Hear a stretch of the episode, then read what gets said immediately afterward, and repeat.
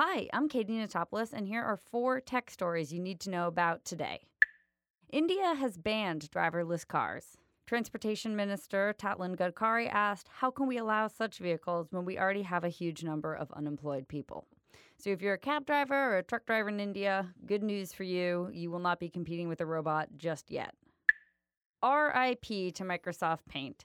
The latest Windows update is leaving MS Paint out on the line to die, unfortunately. They will not be actively updating it, and it may be removed from future versions of Windows. We have BuzzFeed's illustrator Nathan Pyle here to tell us about what it was like growing up with MS Paint. Nathan, how did you remember using it? MS Paint was the first time I could make a complete mess without any permission. I could get on the computer, uh, use any colors. The spray paint was especially incredible. You could spray all over the screen and uh, then just erase it, and, and no, no harm was done. It was incredible. Do you think that if it wasn't for MS Paint, you would ever have a career as an illustrator now? Yeah, between MS Paint and the Paint program on Mac, it was the first exposure. And that skeuomorphic uh, toolbox was really interesting because that's a, a link between like old days of actual, you know, hard copy. So uh, skeuomorphic, that means like paintbrush, spray paint can, and it looks like a little paintbrush or yeah. pen tip. Yeah, exactly. Right. And you still you see see those sometimes, but you see them fewer and fewer.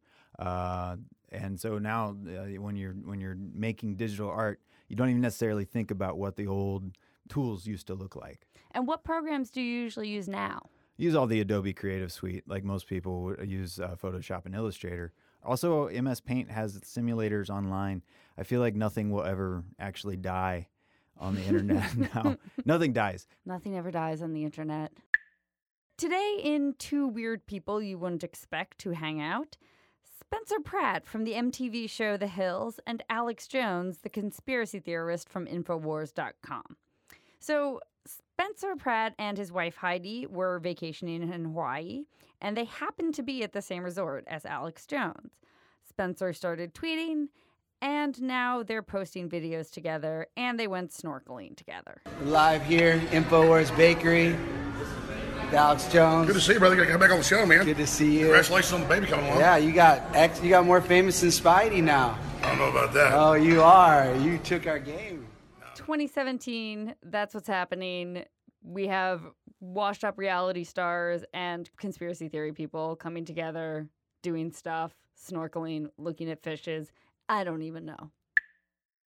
And finally, congrats to BuzzFeed's own Ellen Cushing, who finally beat Candy Crush. Yes, A, there are people still playing Candy Crush in the year 2017. B, it is actually possible to beat Candy Crush. Not many people have done it, and it took her years. Here's her talking about it. I've been playing Candy Crush longer than I was in college. It's longer than I've been dating my partner. It's longer than I've had any job. To everyone out there who is still playing Candy Crush, just keep going. I'm sure that you definitely don't have better things to do.